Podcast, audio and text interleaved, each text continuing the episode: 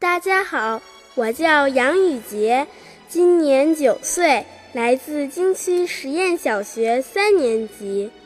下面请听文章《中计》。七月初的一天，在辽宁省海城县的一个小山村里。住在张大伯家的某部侦察排的战士们刚刚起床，就看见房东张大爷气冲冲地走进屋来。张大爷绷着个脸问道：“昨天你们谁进了我家冬菜园，把菜地弄得乱七八糟？”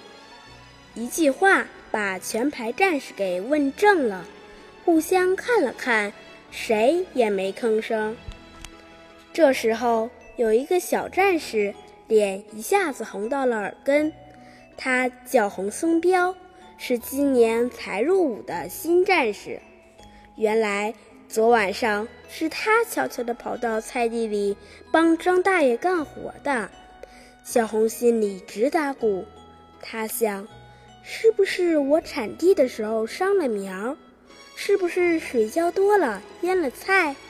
小红越想越不安。这时候，张大娘又跑进来，火上浇油地说：“老头子，别跟他们说了，咱们去找指导员说个清楚。”话音未落，就拉着张大爷的袖子往外走。刚刚十八岁的洪松彪哪见过这个场面啊？小伙子沉不住气了，马上开口说：“大爷大娘，别发火。”昨天是我跑到菜地里去的，我看你们二老年纪大，大爷成天忙着队上的事儿，顾不了家，就抽空帮你们干了点活。谁知道我不会干，给你们添了麻烦，真对不起你们。有多大的损失，我一定会赔。说着就伸手掏钱包。张大爷看到这个情景。倒哈哈大笑起来，大娘也跟着笑起来。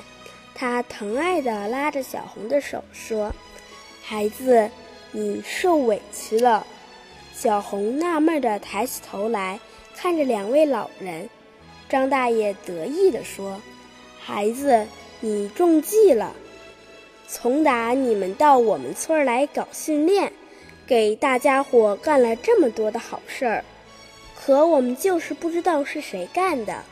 昨晚上我和你大娘一合计呀，就想出这么一个小计策来。果不出所料，你们还真中计了。全排战士这才恍然大悟，和张大爷、张大娘一块儿笑了起来。洪松彪这个虎头虎脑的小伙子。却像大姑娘似的羞涩地低下了头。